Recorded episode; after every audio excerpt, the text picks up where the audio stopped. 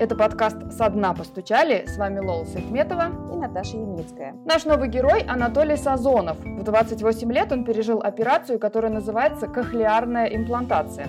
С самого детства у него были проблемы со слухом. В 10 лет пришлось надеть слуховой аппарат. А 11 лет назад слух упал до четвертой степени глухоты. И стало понятно, что без операции не обойтись. При кохлеарной имплантации глухой с рождения или поздно оглохший человек с помощью электростимуляции слухового нерва получает слух довольно близкий к тому, который есть у слышащих людей – Сравнивать это с нормальным слухом, конечно же, нельзя. Все-таки кохлеарные импланты являются, по сути, очень дорогими и высокотехнологичными протезами. Наш герой никогда не учил жестовый язык и всегда жил в обычной, неадаптированной языковой среде. И в детском саду, и в школе, и в институте. Более того, сегодня работа Толи связана с регулярным общением с людьми по телефону, зуму или скайпу. Все это, как и участие в нашем подкасте, возможно только благодаря тому, что Толя не боится прогресса. Каково это все время жить среди слышащих людей и искать свое место в жизни, когда твой слух неумолимо падает? Почему взрослым не стоит бояться кохлеарной имплантации, а детям нужно делать ее как можно раньше? И почему к кохлеарным имплантам нужно относиться буднично, как будто это очки или брекеты? Мы обсудили в нашем выпуске.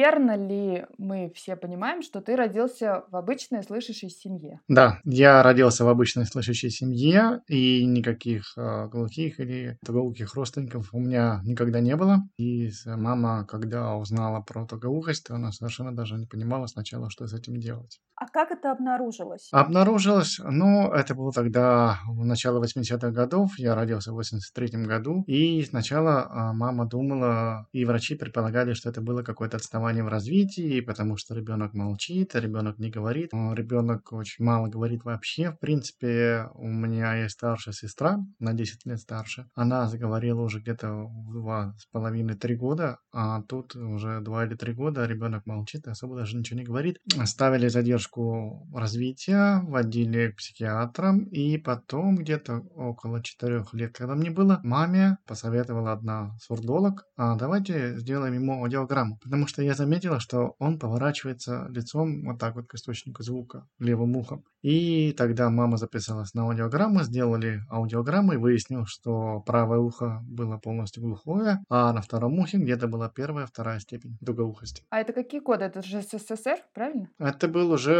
это уже середина 80-х годов было, то есть, получается, я в 83-м году родился, сделал диагностику аудиограмму в 87-м, то я думаю, где-то в 87-м году получается. А как мама попала к сурдологу? Как это получилось? Ее кто-то направил, что стоит что-то со слухом сделать? Или так просто случайно получилось? Мама особо много про это не рассказывала. Она говорила, что просто там был врач-сурдолог, там, где а, мы обследовали с психиатром, там и так далее. И вот это а, сурдолог, я, не, к сожалению, не знаю, где это было, либо в поликлинике, либо это было в больнице, но именно сурдолог посоветовал маме сделать аудиограмму, потому что она заметила вот именно этот характерный момент поворачивания уха, слышащего, видимо, слышащего уха к источнику звука. Ну и правильно мы понимаем, что с того момента вы стали идти к, к слуховым аппаратам? Да, сделали аудиограмму, сделали аудиограмму мне было 4 года. Мама поговорила с врачами, посоветовали, да, а, купить слуховой аппарат. Но, в принципе, у меня особой потребности в слуховом аппарате не было. Почему? Потому что где-то в районе 3-4 лет меня папа начал, ну, видя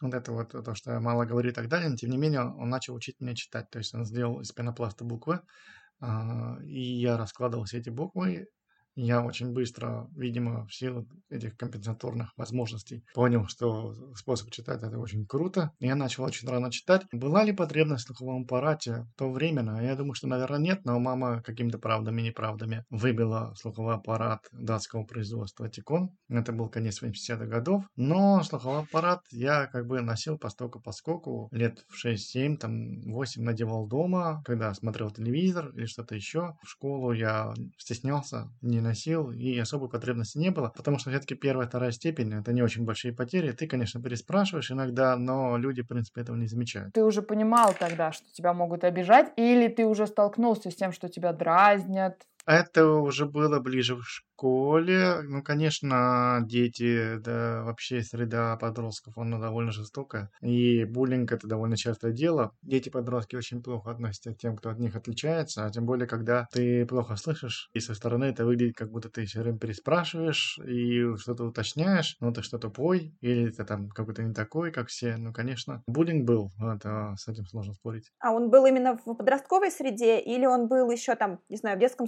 садике, или в первых классах школы? Ну, вообще история такая. Садик у меня был совершенно обычный, э, обычный э, слышащая среда. Там в садике ничего такого не было, да. То единственное, что мама разговаривала с воспитательницами, с воспитательницами говорила, а я садился ближе к воспитательнице, когда она что-то читала или рассказывала. И особенно, когда собирала кружок детей и читала какие-то книги, я сидел рядом с ней и даже в книгу заглядывал. Э, немножко, конечно, других моих ровесников вот это обижало, почему он там сидит рядом со мной, э, рядом с, рядом с воспитательницей, почему он сидит. Но воспитательницы э, объясняли все этих моментов в школе, ничего такого особо не было. А вот в школе уже, наверное, ближе второму, третьему классу, уже подростковому возрасту вот это уже началось. При этом перед поступлением в школу вообще маму вела большой разговор с врачами, ей советовали вообще идти ребенку, он плохо слышит, надо идти в специализированную школу для глухих, там, где все общаются жестами. Мама настояла на том, чтобы ребенок шел в обычную, я шел в обычную школу, мотивирую это тем, что я буду в слышащей среде и тянуться, и тренировать слух, и тянуться к слышащим. То есть я всегда крутился в слышащей среде. Жестов я не знал, не знаю, и я поступил на первый, первый класс. Мама разговаривала с классной руководительницей Павлова Лариса Алексеевна. Она поговорила с ней и донесла до нее, что вот ребенок плохо слышит, у него есть такие особенности, поэтому ему бы хорошо сидеть на первой партии, чтобы слышать учительницу. И, в общем-то, я всю школу учился на первой парте всегда. Тебе было сложно? Вот ты помнишь моменты, когда тебе было не слышно, непонятно, и было неудобно переспрашивать? Моменты были. Моменты, конечно, были, когда переспрашиваешь. Во-первых, класс вообще это всегда сложное место для слабослышащего ребенка со слуховым аппаратом или с кохлеарным имплантом, но мы к этому еще позже придем, потому что сила того, что все шумят, все говорят, акустика плохая, и если ты сидишь там вообще на какой-нибудь задней парте, то совсем плохо слышишь слышно, ничего не понимаешь. И ладно, еще это первая, вторая степень долгоухости, а когда у тебя, например, там третья и слуховой аппарат, то сложно, конечно, всегда было сложно. Иногда я списывал что-то, иногда смотрел друзей, но прям таких вот глобальных сложностей с преодолением такого, наверное, все-таки не было. Был буллинг, конечно, но вот, вот скорее в этом плане.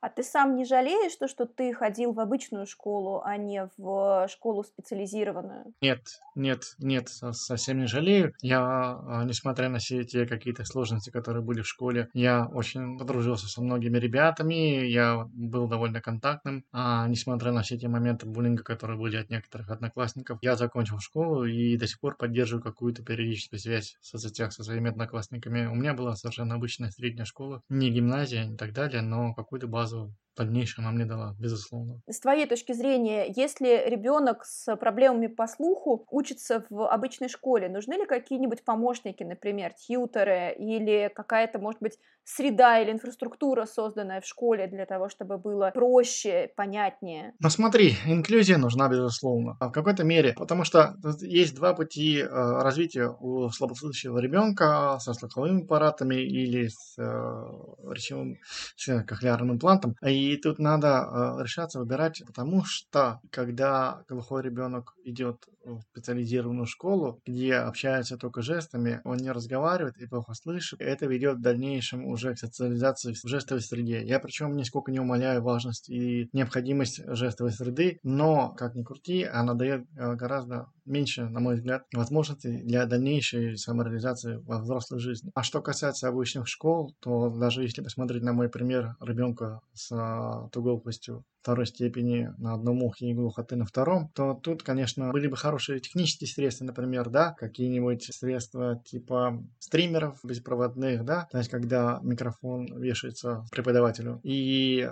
по беспроводному каналу все доходит э, слуховой аппарат ребенка. Это очень удобно и э, не мешает шум сверстников и так далее, это очень хорошо слышит преподаватель. Это очень удобные штуки, но такие индукционные системы очень дорого стоят, там есть разные производители, но все они почему-то очень дорого стоят в районе 100 тысяч, там 90 тысяч и так далее. Это очень большая сумма, особенно для тех, у кого небольшой доход. А что касается тьютеров, то, возможно, конечно, может быть, тьютеры нужны нам при какой-то глубокой там, потере слуха. Но в любом случае, со слуховым аппаратом первой, второй, третьей степени можно учиться в школе. И я встречал много знакомых, которые учили в школе даже с четвертой степени. Они достаточно хорошо научились в школе, и у них все было хорошо. А расскажи, как э, потом менялась ситуация? Слух совсем исчез или что произошло? Нет, он падал постепенно. То есть э, слух может падать, может и не падать. Это такая вещь довольно трудно прогнозируемая. Мама, конечно, перепробовала все способы лечения от уголухости, да. Мы возили в Днепропетровск к доктору на иглоукалывание, на гипнозы. Пробовали электростимуляцию мозга в Санкт-Петербурге в институте Натальи Бехтеревой. Пробовали еще какие-то вещи, но все это, по большому счету, слух никак не лечит. То есть способов лечения слуха только два. Это либо эффективное слухопротезирование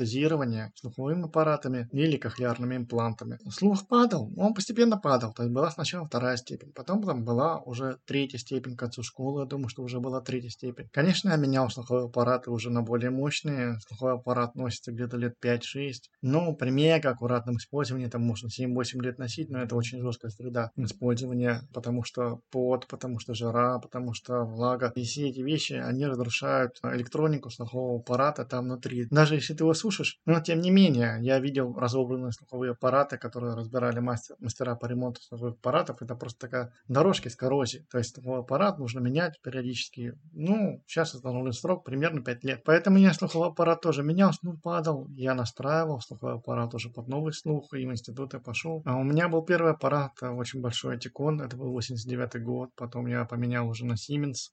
А, это была даже не Siemens, дочерняя фирма, аудиотехника называлась. Это дочка Siemens. Но в институте это уже был третий слуховой аппарат, который я поменял. И вот так у меня слух падал до 27 лет, когда слуховые аппараты перестали помогать разбирать речь. Я уже закончил первое высшее образование, уже учился во втором высшем, приехал в Москву. И тогда слух упал до такой степени, что в слуховых аппаратах все бытовые звуки и неречевые звуки я слышал хорошо. Шум машин, там, стук, звуки и так далее. А потом, когда я слетал в Хорватию, это был отпуск, возможно, полет на самолете послужил каким-то спусковым фактором для дальнейшего падения слуха. Может быть, это было изменение давления в самолете, что-то еще. Но после того, как я прилетел из Хорватии из отпуска, у меня за три дня слух с третьей степени упал до четвертой. И слуховой аппарат перестал просто помогать. Я все звуки слышал, но не понимал речь. То есть выпали именно речевые частоты. Ну, конечно, для меня это было тяжело. Я пошел к сурдологу, мы с ним подумали, что можно сделать, а, попробовали, а, я купил самый лучший аппарат, который был на данный момент самый мощный, попытались с сурдологом вытянуть все возможное, два часа настраивали все возможное слуховых аппаратов, но особых результатов это не дало. Тут именно пали частоты, именно речевые. И музыка тоже стала, кстати говоря, вообще никакая абсолютная, то есть как будто вот из музыки вытащили половину звуков, и она стала просто очень бледная, очень такая никакая. Слушай, а почему ты так долго не ставил ставил себе имплант? В этом была какая-то принципиальная позиция или рекомендация врача? Во-первых, я ничего, вообще ничего не знал. Я до 2010, до 2010 года вообще ничего не знал. Я носил слуховые аппараты, я получил 14 лет инвалидности, я покупал, менял слуховые аппараты, меня все это вполне устраивало, потому что меня устраивал слух, меня устраивало качество слуха, а о том, что есть как, такая вещь, как кохлеарная имплантация, я абсолютно не знал вообще. И вообще показания при кохлеарной имплантации это четвертая степень потери слуха или полная глухота. То есть в моей третьей степени на кохлеарную имплантацию сложно рассчитывать. Но это у нас. Я знаю, что за рубежом уже импланты ставят уже при третьей степени. У них за рубежом, зарубежной аудиологии сейчас практикуется такое мнение, что вот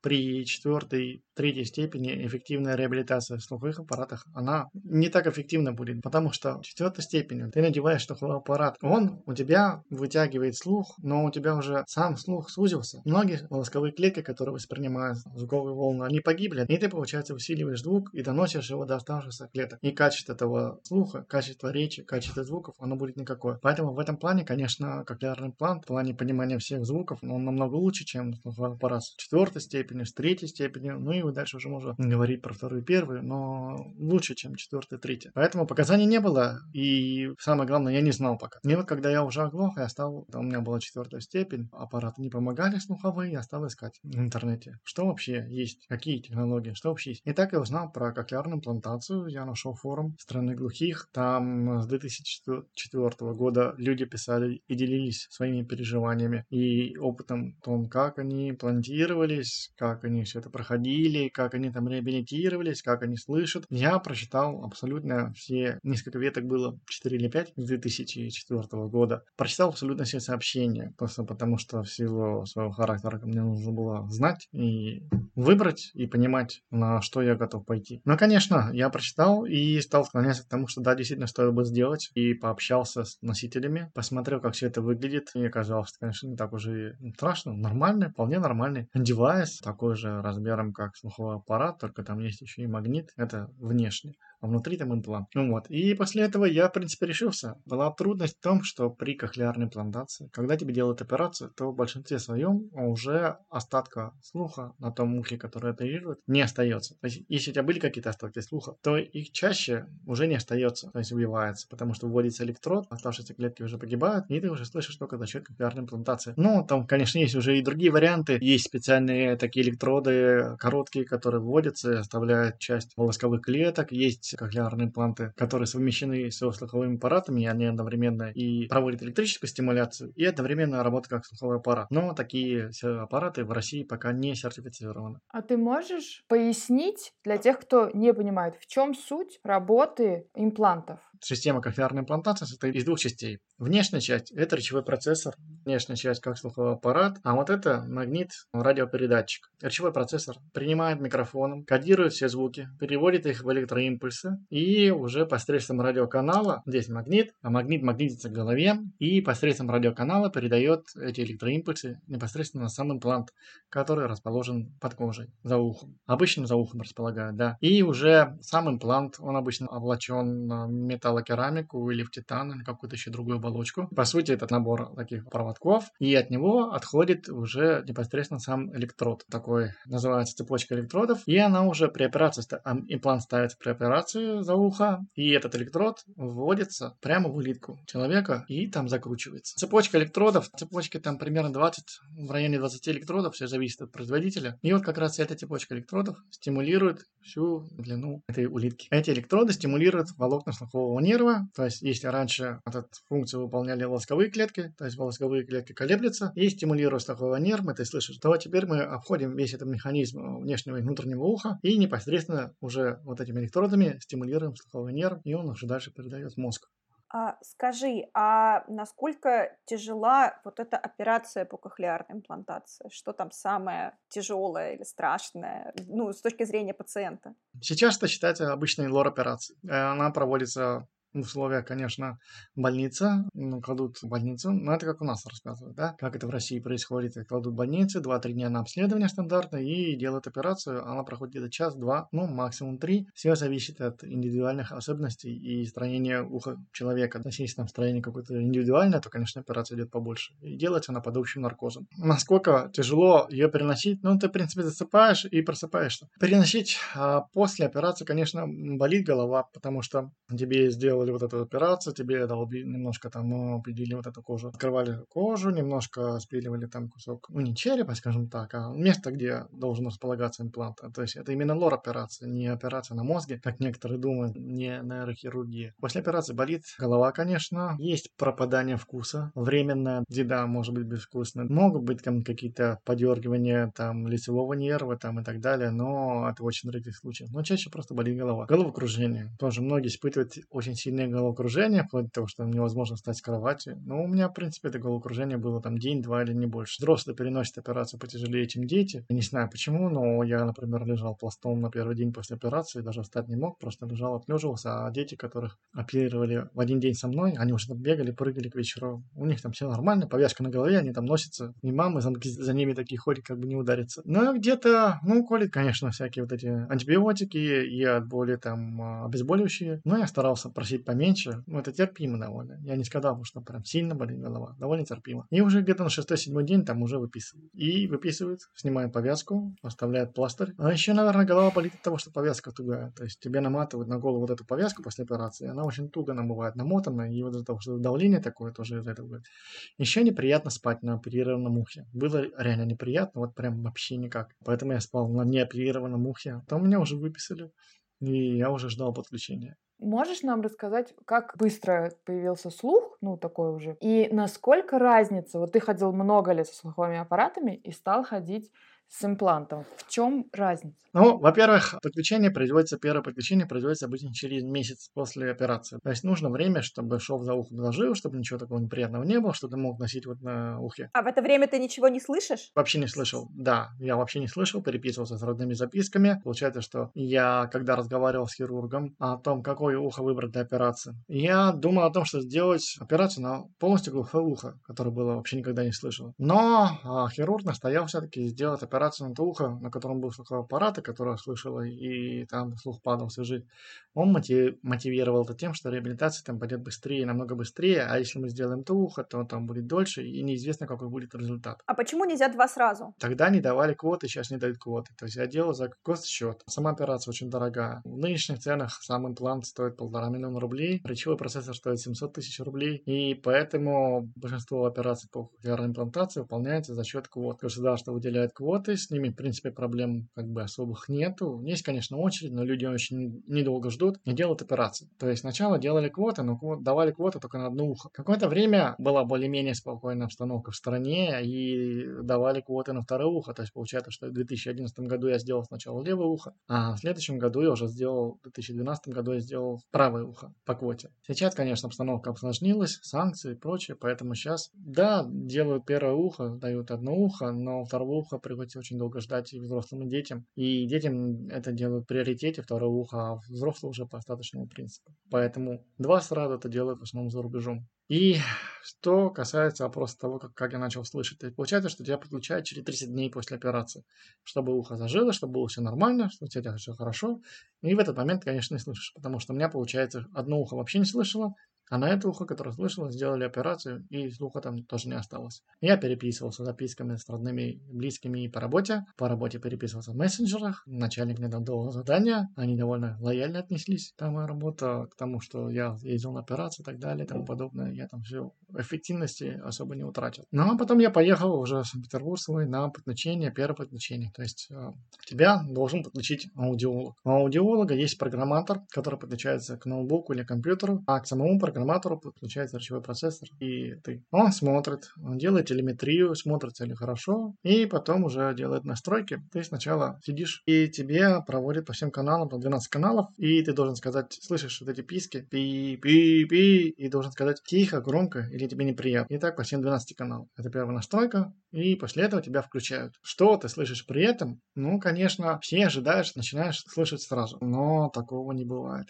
потому что все обманываются в ожиданиях, но на самом деле после операции по кохлеарной имплантации требуется реабилитация. И скорость и степень реабилитации очень сильно зависит от того, как ты слышал раньше. Был ли ты слышащим? Или ты носил слуховой аппарат? Была ли у тебя разборчивость речи? Понимал ли ты речь вообще, в принципе? И чем больше как бы этого слухового опыта у тебя, тем у тебя быстрее, четче пойдет, пойдет дело. От чего это зависит? Там от мозга, от какого-то развитого навыка или от чего-то еще? Это зависит прежде прежде всего от мозга, потому что делать, например, кохлеарную имплантацию человеку, который, например, вообще никогда не слышал, допустим, общался жестами, и он никогда не слышал. Ему сделают эту операцию, и, ну, конечно, он будет слышать, но что он будет слышать? Он будет слышать писки, стуки там и так далее, и для того, чтобы хоть как-то понимать речь, ему понадобятся годы, может быть, даже реабилитации, может быть, месяцы, годы, чтобы как-то понимать речь. У нас был на форуме товарищ, он был руководителем зубной клиники, он был глухой вообще абсолютно с детства, и вот он из принципа, ему было около 40 лет, он решил сделать, ему было интересно, он хотел послушать, каково это быть в том мире слышащих, и он сделал эту имплантацию. Мы с ним общались после этого где-то полгода, после полугода он пропал с форума, но, в принципе, вот он говорил, что за полгода после первого подключения его максимум 20-30 слов он понимал. 20-30 слов как-то он понимал. Конечно, Ну, понятно, это все понятно, учитывая то, что он 40 лет никогда не слышал ни левым, ни правым ухом. Тут очень сильно именно зависит от того, был ли ты слышащим, или ты носил слуховой аппарат и в них понимал речь. Или, может быть, понимал, но плохо понимал. Ну, неважно. Главное, чтобы это хоть что-то было. Ведь мозг тогда просто легче выехать. А когда тебя включают, это просто какой-то новый мир тебя включает, и сразу сваливается огромная куча звуков. Печат, стучат, так, речи, да, там речь говорит, вы меня понимаете, а для, для тебя это звучит как вы меня понимаете? Ну, как-то так вот, да. С аудиологом а, тоже говорили об этом. Он сказал, вот смотри, мы с тобой сидим в тихом помещении абсолютно, да. Почему тебе так шумно? Почему ты вот слышишь весь этот шум, и все эти, весь этот шум сливается в один? Потому что даже в тихом помещении все равно твой речевой процессор слышит все эти звуки. Он достал аппарат, который меряет децибелы в помещении, и он показал, там было, по-моему, 20 или 30 децибел. Вот он, смотри, говорит, у нас закрыто окно. Тем не менее, за окном там детская площадка, дети бегают, там трамваи ездят, да, все равно как-то слышно. Мы с тобой сидим, дышим, да, наше движение, дыхание, это тоже шум. Вентилятор ноутбука тоже шумит. И вот эти все звуки ты слышишь, и все это для тебя пока сливается в один шум. Постепенно мозг все это отсеивает, вычленяет, адаптируется. То есть у мозга в этом плане очень большая, огромная пластичность. Я помню, как я зашел на третий день после подключения в троллейбус. Я зашел, был старый троллейбус какого-то там 70-х годов в Питере. И я услышал все эти гайки, все эти гаечки, винтики, что-то там, когда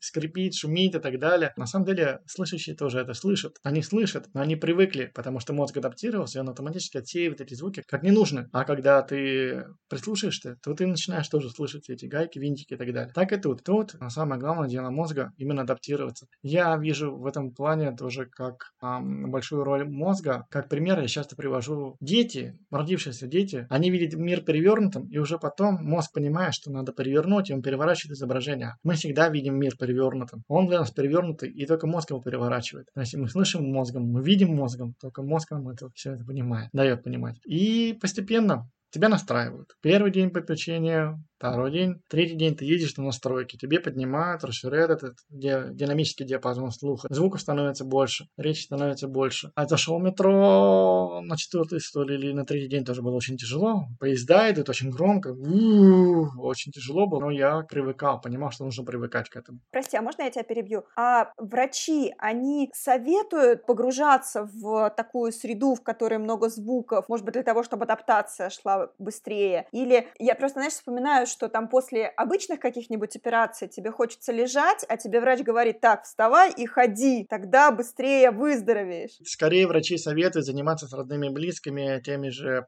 похожими занятиями, которые есть после подключения обычно. Э, Ребенок должен, например, подключен заниматься с логопедом, с сурдопедагогом, чтобы понимать речь, чтобы настраивать звуки. Взрослым тоже полезно заниматься, чтобы быстрее мозг тренировался. То есть тебе, например, врачи советуют с родными, берешь список слов, слогов, звуков, да, и они называют эти слова при открытом и закрытом выборе. То есть при открытом это читая, а при закрытом это когда вот так вот не видно. Надо добиться как можно большего понимания процента распознавания всех этих слов. Чем больше, тем лучше. Мозг тоже тренируется. Соответственно, слушать какие-то новости, потому что у дикторов обычно очень хорошая дикция. Новости, какие-то подкасты слушать, как наш, например, это тоже помогает. Постепенно мозг адаптируется, поэтому тут скорее речь не о том, чтобы там идти в, в гущу звуков и так далее, а речь о том, чтобы как можно быстрее хотя бы развивать сначала речевое понимание звуков и речи. А ты вообще когда привык к этому новому инструменту у тебя рядом с ухом, да? И то есть я просто читаю Олю Савельеву, где я тебя и увидела в комментарии, и я знаю, что у них там они на ночь отключают, а утром включают. То есть как у тебя все это происходит? На самом деле, когда у тебя есть возможность от этих звуков на время избавиться, на самом деле это преимущество, конкурентное преимущество, я бы сказал, потому что утром ты не просыпаешься от дворников, которые там снег метут там и так далее. Или там, например, коллеги в офисе о чем-то там разговаривают, а тебе нужно сосредоточиться и что-то поделать, ты просто включаешь свой аппарат и все, и спокойно работаешь в тишине. Иногда бывает, я утром просыпаюсь и просто неохота включать, на самом деле, хочется просто побыть, как бы там повтыкать какие-то новости, почитать и так далее, без включения аппаратов. Это какой-то способ такой. Я не сказал бы, что отдыха, но это как одно из преимуществ, потому что слышащие это сделать не могут. Какой-то ритуал, не ритуал, но вот э, у меня дочка уже с самого раннего возраста знает, что я ей рассказываю про все это, что я плохо слышу, что у меня вот, что я не слышу вообще, что у меня вот эти аппараты, она знает, как они называются, она приходит ко мне утром, показывает мне жестами, что папа, надень, пожалуйста, свой аппарат, я хочу с тобой поговорить. А один раз я спал, ей лень было, видимо, меня будить, она просто нашла этот аппарат, аппарат, она знала, как его, я его надеваю, как он магнитится, он мне, она мне надела на ухо, включила его, и меня так разбудило. Коварный ребенок. Да, да, да, такой коварный ребенок, уже 6 лет, и да, каких-то таких ритуалов как-то нет, но утром я, бывает, если есть возможность, то не надеваю сразу. Вечером на ночь снимаю. Но бывает иногда я засыпаю под музыку, или у меня была специальная гарнитура, которая подключалась к э, моим речевым процессорам, музыку включаешь, Яндекс музыку и засыпаешь с этим всего уже там. Ночью проснулся, снял сухо, уже убрал там, потому что под музыку засыпать тоже приятно, в общем-то. Слушай, ну вот ты поставил себе импланты и решился пойти пойти в гущу в метро. Как тебе было? Это же очень шумно. Ну, любому человеку шумно. Это очень шумно. Во-первых, там а, нет дискомфорта от шума. Во-первых, там отсекает. Там если, если хочешь сделать, тебе, конечно, сделают шумодав, потому что там очень продвинуто программное обеспечение в речевых процессорах, особенно в последних моделях. Значит, он там понимает, откуда звук идет, какого характера звук идет. Если это просто громкая речь, это одно, если это шум, это другое. Называется шумодав. Кто-то пользуется, я, например, не пользуюсь. Но громкие звуки сами по себе, для меня, я понимаю, что они громкие, но они не дискомфортные. То есть тебя как бы настроили тогда, ты настроился настройщика, да, он тебе там выставил какую-то границу такую, выше которой как бы уже стимуляция не пойдет, и тебе будет нормально. Если в этом плане идешь на какой-нибудь концерт Рамштайна того, что ты понимаешь, что там реально там громко, там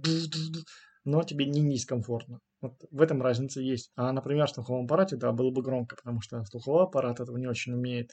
Он просто доносит эти звуки уже на барабанную перепонку и так далее. А вот ты уже упомянула дочь. Расскажи, пожалуйста, твоя особенность, как это влияло на твою личную жизнь? Были ли сложности или это никогда не мешало? Тут все зависит от того, как себя поставить. Я раньше, конечно, стеснялся слуховых аппаратов, стеснялся того, что они там есть, да, ну вот аппарат и так далее. Но в какой-то момент я понял, что мне это мешает, что на самом деле это просто, ну, как люди носят очки, люди носят слуховые аппараты, люди носят э, кохлеарные импланты, ничего в этом такого нет. Ну и поскольку я очень рано вышел в интернет, я связал свою работу с информационными технологиями, да, я в 6 лет первый раз увидел компьютер, э, тогда загружался сейчас аудиокассет, по-моему, это был спектрум. Я тогда понял, вот, это мое, это мой мир, это мне нравится. При этом я поступил на первое высшее образование на издательское дело редактирования, потому что любил читать, очень много читал. Но в итоге второе высшее уже стал специалистом по информационной безопасности, потому что я уже работал в информационных технологиях. И поэтому у меня вся моя личная жизнь как-то так получалось, что я ознакомился со всеми, в общем-то, в основном не в реале, а где-то там в чатах или где-то еще на форумах. То есть это получалось все самим собой. И когда ты знакомишься там, ты, там обычно важен человек, что там у него внутри там, и так далее. А когда уже ты узнаешь, там, узнаешь, что у него там аппарат слуховой, это уже какой роли не играет. Но и в реале я тоже знакомился, и особых проблем не было. То самое главное поставить себя. То есть я знаю себя, я довольно контактный человек, я нахожу общий язык сразу с людьми, у меня всегда хорошие отношения были на работе, на всех работах, и уже в институте и так далее. То есть я всегда находил общий язык, это замечают окружающие. Поэтому самое главное просто принимать эту особенность. Если ты ее принимаешь, если ты комплектуешь, потому что очень многие мамы на самом деле переносят свои комплексы на ребенка. Ах, он там плохо слышит, ах, что у него будет там в жизнь и так далее. На самом деле ничего не будет, если ты вырастешь, найдешь твоего человека, которому вообще абсолютно пофиг будет, что там очки, там аппараты и так далее. Это абсолютно не важно уже будет. А если будет важно, то большой вопрос, что же это за человек, да, и насколько он нужен твоей жизни. Да, если будет важно, то вообще большой вопрос, стоит ли продолжать отношения дальше, да. Слушай, а вот, кстати, про мам. Я читала материалы на BBC про слабослышащих детей, и про кохлеарную имплантацию. И некоторые мамы там говорили, что они не хотят ставить ребенку имплант, потому что Потому что ребенка нельзя спросить, нужен он ему или нет, а вдруг ему будет дискомфортно, а вдруг ему будет слишком громко, а вдруг он вообще не хочет. Есть же вполне себе среда. Но вот ты вот сказал, что с твоей точки зрения среда людей, которые не слышат, она человеку может дать меньше, чем среда, в которой люди слышат. Но в целом, как ты вообще относишься к этим страхам в отношении кохлеарной имплантации? Я считаю, что это не очень правильная позиция мам, потому что решить за ребенка нужно уже сейчас. Потому что ребенку нужно ставить кохлеарный имплант. Если ребенок глухой, если у него есть показания к этому, то кохлеарный имплант ребенку надо ставить до 3-4 лет, потому что 3-4 года самая большая пластичность мозга. И если чем раньше, тем лучше ставить кохлеарный имплант, тем быстрее он будет развиваться, тем быстрее он будет понимать речь, и тем намного больше шанс, что он догонит слышащих, и почти ничем не будет от них отличаться, и такие примеры есть. А когда долго думать и дотягивать, и думать, а вот он будет неблагодарен, я не встречал, я очень много общаюсь с мамами слабослышащих и с детьми и так далее, и встречал ни одного ребенка, который сказал бы там своим родителям, что мама, зачем ты мне сделала, и ты мне сломала всю жизнь. Наоборот, для них это вполне естественный способ слышать. Ну, кто-то слышит, кто-то слышащий, они услышат вот так вот. И для них это нормально.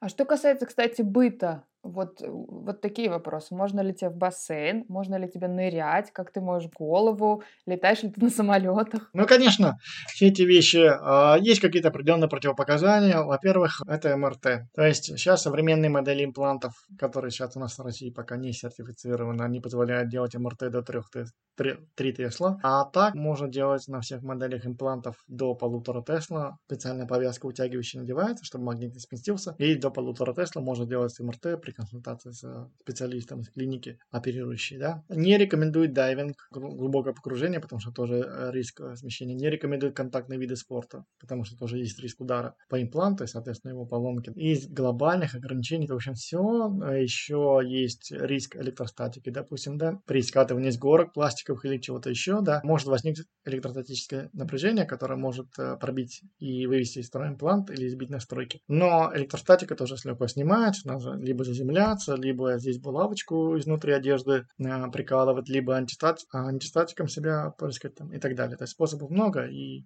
и либо исключать э, пластиковые горки из быта ребенка. А в грозу и молнию тебе на улице можно находиться или нежелательно? Да, можно, можно, но запрета прямого нет. Еще есть э, очень сложная тема прохода через рамки в аэропорту, потому что теоретически... И в метро. В метро можно, в метро можно там слабо, в магазинах можно там слабые рамки, но вот в аэропорту там довольно сильные рамки. И есть какие-то определенные данные о том, что настройки речевого процесса разбивались при проходе через рамки поэтому лучше выключать и просить ручной досмотр. Но я ни разу не встречал как будто там непонимание в аэропорту, всегда объяснял, что у меня имплант в голове, я имплантированный, мне нужен ручной досмотр, меня досматривали. А водные процедуры? Водные процедуры. Э, купаться можно спокойно, можно снимать, просто снимаешь свой речевой процессор, спокойно купаешься, можно в баню ходить, тоже без речевого процессора. Есть специальные чехлы, которые выпускают производители, герметичные чехлы, которые одеваются речевой процессор, полностью надевается чехол и вот так вот на ухо надевается. Можно делать чехлы самому, то есть из зип-пакета или или самому брать пакетики и запаивать их специально в эти самые устройства. Ну, есть ее производители. Самое главное, чтобы это было жестко зафиксировано, надета шапочка,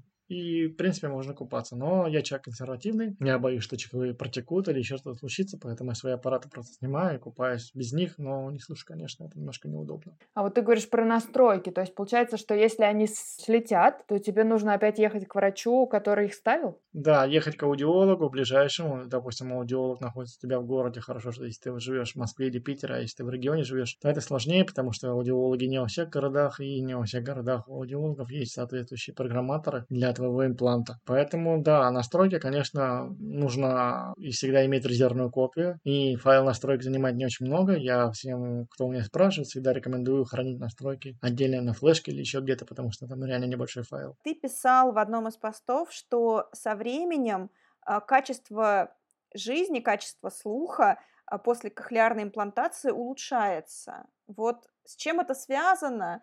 И так и справедливо ли это для обоих ушей? Или улучшается там на одном ухе, но не улучшается на другом? Ну смотри, дело в том, что мозг постепенно адаптируется и адаптируется. То есть, если у тебя сначала после подключения, первого подключения импланта прогресс шел вот так вот, вот, вот так вот, по такому резкому графику вверх, вверх, вверх, вверх, то потом он замедляется, но тем не менее он уже он идет медленно, но идет. То есть мозг привыкает, мозг слышит какие-то звуки, да, ты понимаешь, что вот эту музыку слышишь там год назад какие-то новые ноты, этого раньше не слышал. Или там сидишь там какими-то делами занимаешься, если ты раньше там, там не понимал, что там говорили по телевизору на десятки, например, или там на восьмерке. Сидишь и вдруг понимаешь, о, по телеку говорят, я спокойно понимаю. То есть мозг все время адаптируется. И при этом я вот решился сделать второе ухо, когда в 2012 году то ухо, которое было полностью глухое, я понимал, что реабилитация этого уха займет много времени. И действительно, да, этим ухом после подключения вообще ничего не понимал. Это было очень сложно, но она стала как вспомогательная, у меня появилась стерео, мне стало проще. А у меня улучшилась разборчивость речи в шуме, там, в больших компаниях каких-то, да, или, например, там, где баристы включают кофеварку. Обычно разборчивость падает, а двумя процессорами уже лучше, потому что здесь понимание, локализация и разборчивость. Поэтому у меня уже, в принципе, на 80% вот это ухо догнало, второе ухо догнало первое по качеству. То есть и я понимаю им речь, я понимаю музыку. И если что, у меня выключится, например, основное ухо, то этим ухом я не останусь глухим. Там слышно, конечно, немного как будто через вату, но я думаю, через какое-то время тоже уйдет. То есть я сам ощущаю, что прогресс идет со временем.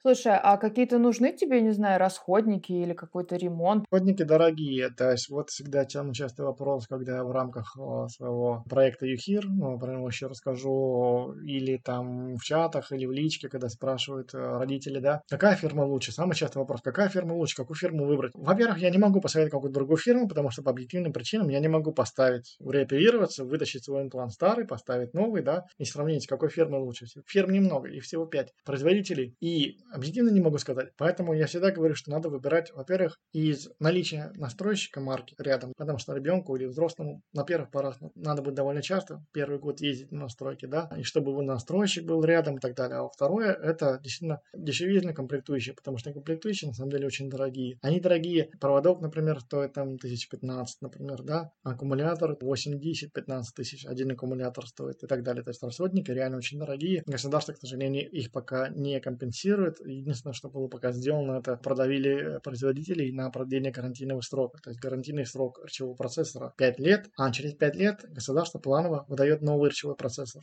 Ну, то есть это уже что-то, с этим можно жить, но расходники, конечно, дорогие, особенно у детей. Ну, взрослые, допустим, могут носить долго, да, и они аккуратно обращаются, и проводки там служат там несколько лет, например, да, и там ты раз в 4 года купил проводок за 15 тысяч. Дорого, но что поделать. Твои дети, например, могут и проводки и грызть, и что-то еще, и процессоры кидают и так далее. То есть это такая довольно ощутимая статья расходов.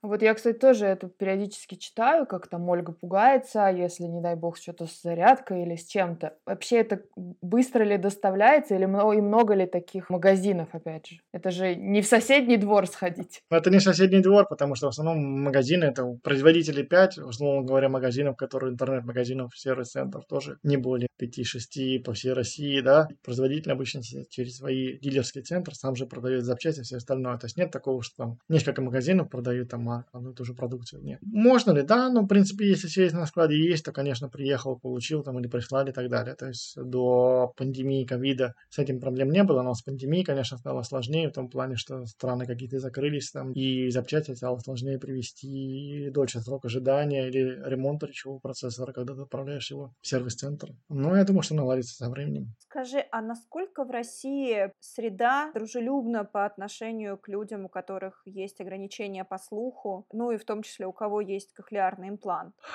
Хороший вопрос. Не хватает много чего. На самом деле, со всем этим много чем нужно работать. Ну, я сейчас не буду затрагивать чисто жестовую среду, потому что это отдельный, отдельный большой разговор отдельного подкаста про жестовую среду, про глухих, которые вообще никогда не слышали и не будут слышать, и что для них нужны сурдопереводчики, и что нужны сурдоперевод на, на новостях и так далее. Но что касается тех, кто со слуховыми аппаратами или имплантами, то, ну, конечно, не хватает во многих местах, допустим, индукционных зон, да, то есть индукционные зоны, например, есть в аэропортах, каких-то крупных торговых центрах. Наверное, видели, знак индукционной зоны обозначает, как будто ухо перечеркнуто. На самом деле не перечеркнуто, а это имеется в виду, что здесь ты можешь включить индукционный режим Т и услышать, что говорит, например, кассир или диктор на вокзале. Тебе передается прямо процессор или слова аппарат. Это очень удобно, особенно в условиях шума на вокзале. Но этого мало, потому что индукция, например, была, я знаю, в советских кинотеатрах была индукция. Потом все это убрали, то есть раньше в советском кинотеатре ты мог со слуховым аппаратом прийти, включить этот рычажок, и тебе звуки фильма прямо в аппарат шли. Это было очень удобно. Потом наступил бизнес, и невидимая рука рынка убрала эти индукционные зоны за неэффективности, поэтому в кино, например, такого нет. А государство туда не вернулось просто? Ну, государство, может быть, что-то и будет делать. А тут нужно и внимание государства нужно, и э, то, чтобы общество просило. А у нас какого-то такого,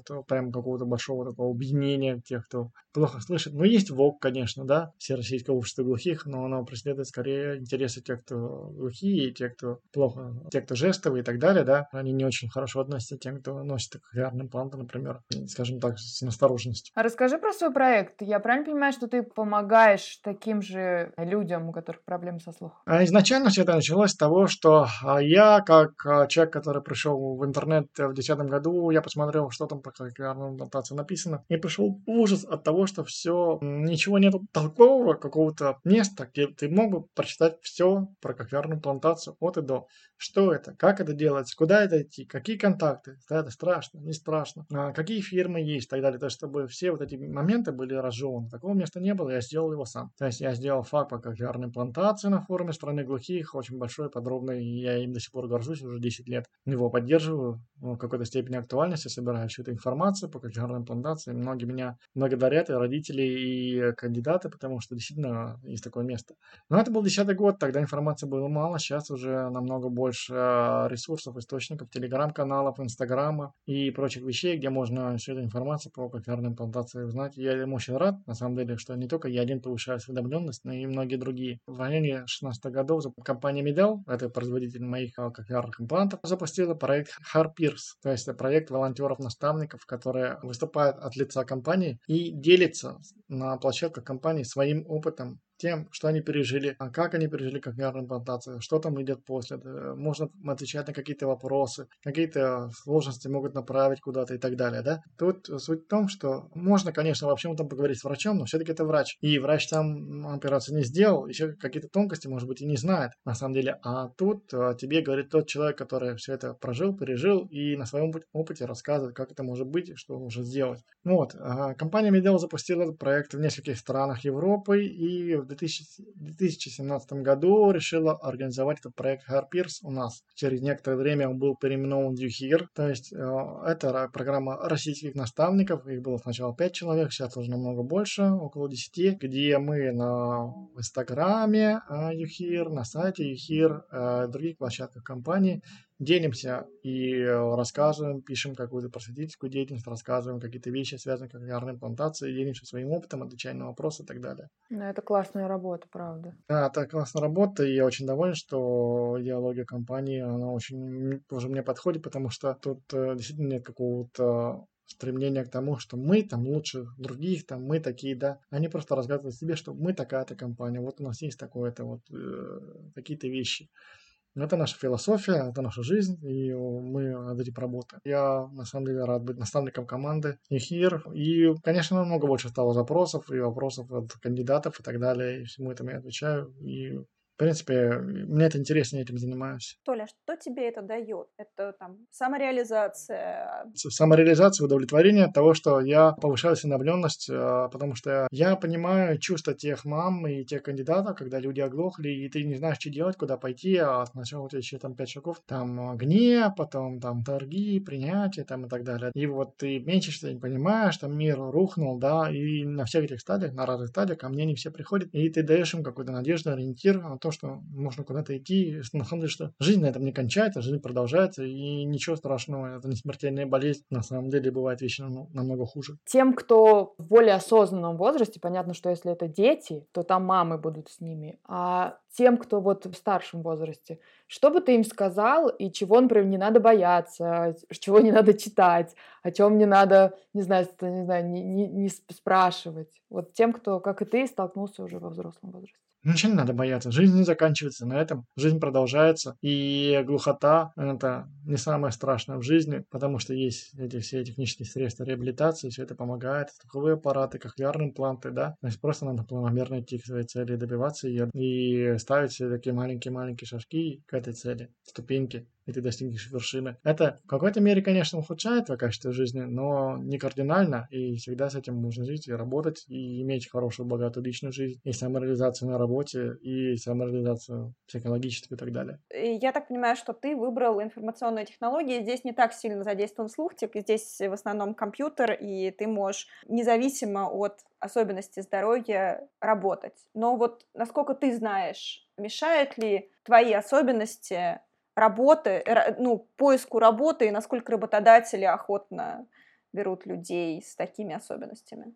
Ну, во-первых, у меня область, на самом деле, у меня информационные технологии, но вот как раз, поскольку я работаю аудитором по информационной безопасности, то вот как раз тут у меня очень большое взаимодействие с людьми, гигантское количество просто. То есть я провожу интервью по телефону, по скайпу, по всем этим вещам, то есть я все время взаимодействую с людьми, я все время общаюсь с ними, все время задаю какие-то вопросы, знаю какие-то ответы и так далее, и я это делаю, будучи со своими аппаратами, и никто даже не догадывается об этом, потому что сейчас мы уже на удаленке, мало кто знает, да. Работодатель меня нынешний очень поддерживает в этом, я им очень благодарен. Они сейчас на Хабре выпустили тоже статью по кохлеарной плантации, которую я написал, как раз свой опыт, свои переживания и так далее. И они, я бы сказал, даже гордятся тем, что вот такие вещи люди у нас среди нас работают, терминатор, это прям очень круто. И на самом деле меня это тоже мотивирует. Что касается поиска работы, то тут тоже поиск работы это тоже работа. Я не пишу в резюме, что, например, у меня там инвалидность, я плохо слышу и так далее, да, потому что в любом случае в моей сфере обычно я сразу не общаюсь обычно сразу с HR, а обычно уже общаюсь напрямую с будущими начальниками, которые уже оценивают твою непосредственно готовность, твою, твои знания информационной безопасности, твой опыт, да,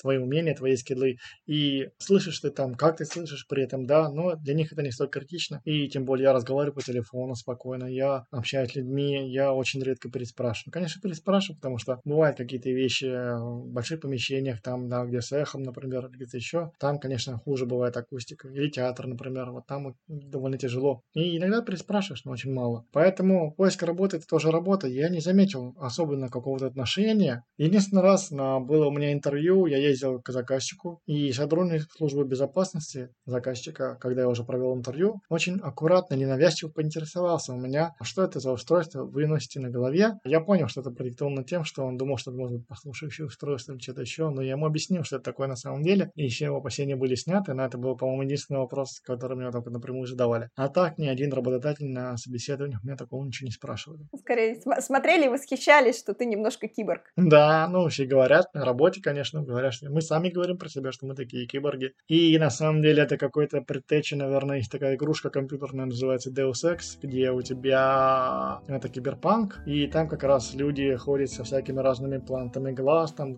плантами уха и так далее. И я верю, что на самом деле а, будут какие-то вещи, которые улучшают а, человеческие способности, там можно, например, там, слышать там, за 2 километра, там, там, видеть там на 10 километров вперед и так далее. Я думаю, что рано или поздно в какой-то мере мы все к этому придем.